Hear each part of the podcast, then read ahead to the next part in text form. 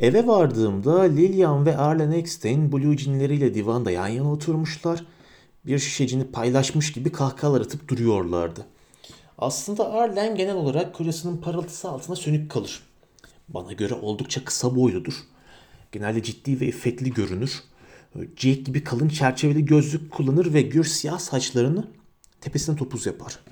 İnce bedeninde güzel göğüsleri olduğuna dair rivayet olmasına rağmen her zaman bol kıyafetler giydiği için onu yeni tanıyanlar bunun pek farkına varmazlar. Ve onu iyi tanıdıktan sonra da kimse ona dikkat etmez. Arlen bir zamanlar bana biraz yüz verir gibi olmuştu ama evli ve saygın bir psikiyatr olduğum ve o da arkadaşımın karısı olduğu için cevap vermedim ona. Bir akşam hiç unutmam. Gömleğindeki iplikleri ayıklamamı istemişti benden ve ben de onun dediğini yaptım. Ama iş orada kaldı. Diğer yandan birkaç kez akıl hastanesinde geçen zor bir günden sonra ya da Lil veya çocukların hasta oldukları bazı günlerde evli ve saygın bir doktor olduğuma ve arkadaşıma sadık kaldığıma da pişman olmadım değil. İki kez Arlen'in göğüslerinden birini ağzıma aldığımı hayal ettim. Belki de çıplak olarak yatağıma girseydi ona teslim olurdum. Ama öncelik bende olduğu sürece olamazdı böyle bir şey. Evli profesyonellerin birbirlerinin karılarına göz koyması aslında utanç verici bir davranıştır. Lil'in kahkahaları daha yüksekti ama Arlen'inkiler susturucu takılı makineli tüfek sesini andırıyordu. Gülerken ileri doğru eğilmişti ama Lil dimdik duruyor ve tavana bakarak kahkaha atıyordu. Çantamı masanın altına bıraktım ve yağmurluğumu askıya asarak ''Ee siz iki kız neler yapıyorsunuz bakalım?'' diye sordum. Lil mutlu bir sesle bir şişecini paylaşıyorduk diye cevap verdi. Arlen de ya cin olacaktı ya da uyuşturucu ama ot filan bulamadık diye ekledi. E, Jake LSD'ye inanmıyor ve Lil de seninkini bulamadı. Bak bu garip işte. Halbuki ben onu daima çocukların oyun dolabında saklarım ve Lil de bunu bilir.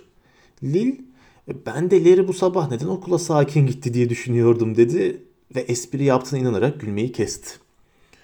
Üçte ikisi hala dolu olan cin şişesinden kendime bir martini hazırladım ve e ne içiyoruz bakalım diye sordum. Lil saçmalama dedi. Biz böyle şeylere önem vermeyiz. Hayatımız akıp gidiyor işte. Heyecan ya da cinsellik diye bir şey yok. Öylece akıyor. Bir süre divanda arkalarına yaslanarak sessizce oturdular ve sonra Lil psikiyatra eşleri davet kulübü kuralım Arlen dedi. Ama Luke ve Jake'i davet etmeyelim. Bir sandalye çektim ve elimdeki içkimle beraber bacaklarımı açarak onların karşısına ters olarak oturdum. Lil kaşlarını çattı ve hayatımız böyle nereye gidecek bilemiyorum doğrusu diyerek somurttu. Ama çok beklemediler ve yine kahkaha atmaya başladılar. Arlen bak ne diyeceğim sana diyerek sırıttı. İlk sosyal projemiz olarak kocalarımızı bir haftalığını değiştirebiliriz. Lil gülerek ikimiz de bir değişiklik fark etmeyiz dedi. Bak bu doğru değil. Jake dişlerini çok orijinal bir tarzda fırçalar ve herhalde Luke'un da hiç bilmediğim yetenekleri vardır. İnan bana hiçbir yeteneği yok onun. Şşt, böyle konuşmamalısın Lil. Kocanı aşağılamak istemezsin herhalde değil mi? Teşekkür ederim Arlen dedim. Arlen, Luke akıllı bir adam diye geveledi. Bense liberal bir sanat kadını bile değilim ve Luke nelerin eğitimini gördü. Lil evet idrar dışkı ve daha neler gördü diye tamamladı ve yine kahkahaları patlattılar. Ben sessiz, umutsuzluk dolu hayatımı dengeli bir şekilde devam ettirmeye çalışırken tanıdığım kadınların çoğu neden sessiz, umutsuzluk ya- yaşamlarında bu kadar gürültücü oluyorlar bilmiyorum. Ben bunu ciddi olarak düşünürken birden Lil ve Arlen'in dizleri üzerine çökmüş, bana doğru sürünerek ve ellerini yalvarır gibi açmış geldiklerini fark ettim. Kurtar bizi ey dışkıların efendisi, canımız sıkılıyor, kurtar bizi bu işkenceden. Bütün bir gün akıl hastalarıyla uğraştıktan sonra insanın sakin evine gelerek şömine başında huzur içinde oturması ne kadar güzel oluyor değil mi? Ey efendimiz bize yardım et, hayatlarımız senin elinde. Dizüstü çökmüş bana bakarak yalvaran ve kıkırdayan iki sarhoş kadının o hali beni gerçekten tahrik etti ve ne yapacağımı şaşırdım bir an. Belki benim de bir bilgi olarak oyuna katılmamı istiyorlardı. Oturduğum yerden kalkıp onların önünde durdum ve yumuşak bir sesle ''Ayağa kalkın yavrularım'' dedim. Arlen dizlerinin üzerinde doğru olarak yalvaran bir ses tonuyla Konuş ey efendimiz dedi. Kurtarılmak mı istiyorsunuz siz? Yeniden doğmak mı istiyorsunuz? O evet. Yeni bir hayat mı istiyorsunuz? Evet, evet. Yeni Borak Sol denediniz mi? Evet, evet denedik ama bir yararını göremedik efendimiz. Her şeyi önemsemekten vazgeçin dedim. Her şeye boş vermelisiniz. Her şeye. O efendimiz burada karın önünde yalvarıyorum sana. İkisi de kıkırdayarak yüzüme baktılar ve kahkahaları patlattılar. Sesimi iyice kalınlaştırarak her şeye boş verin diye tekrarladım. Hiç umutlanmayın, tüm hayallere, arzulara boş verin. Bunu denedik efendimiz. Denedik ama yine de arzu ediyoruz. Hala arzu etmemeyi arzuluyoruz. Umutlarımızı yitirmek, hayallerden kurtulmak istiyoruz ama nedense yapamıyoruz.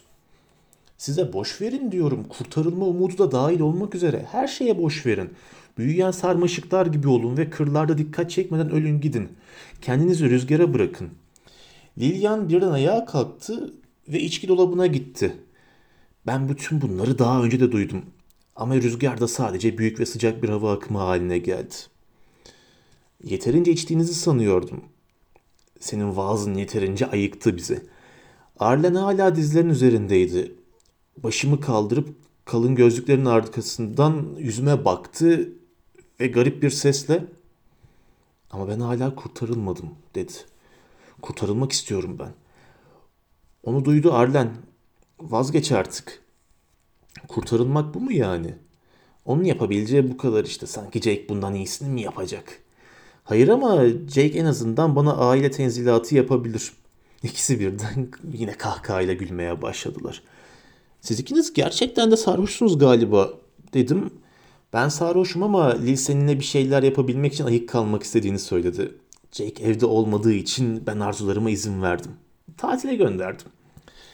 Lil, Lucas'larını hiç kaybetmez. Her zaman ayrıcalığı vardır onun diye konuştu. Bu nedenle bazen bunaklığı tutar işte. Lil bunu söyledikten sonra elindeki yeni martini kadehini havaya kaldırdı ve benim bunaklığımı içti. Ya başımı iki yana salladım ve bir şey söylemeden çalışma odama gittim. O anda kendimi kontrol altında tutmam gerekiyordu.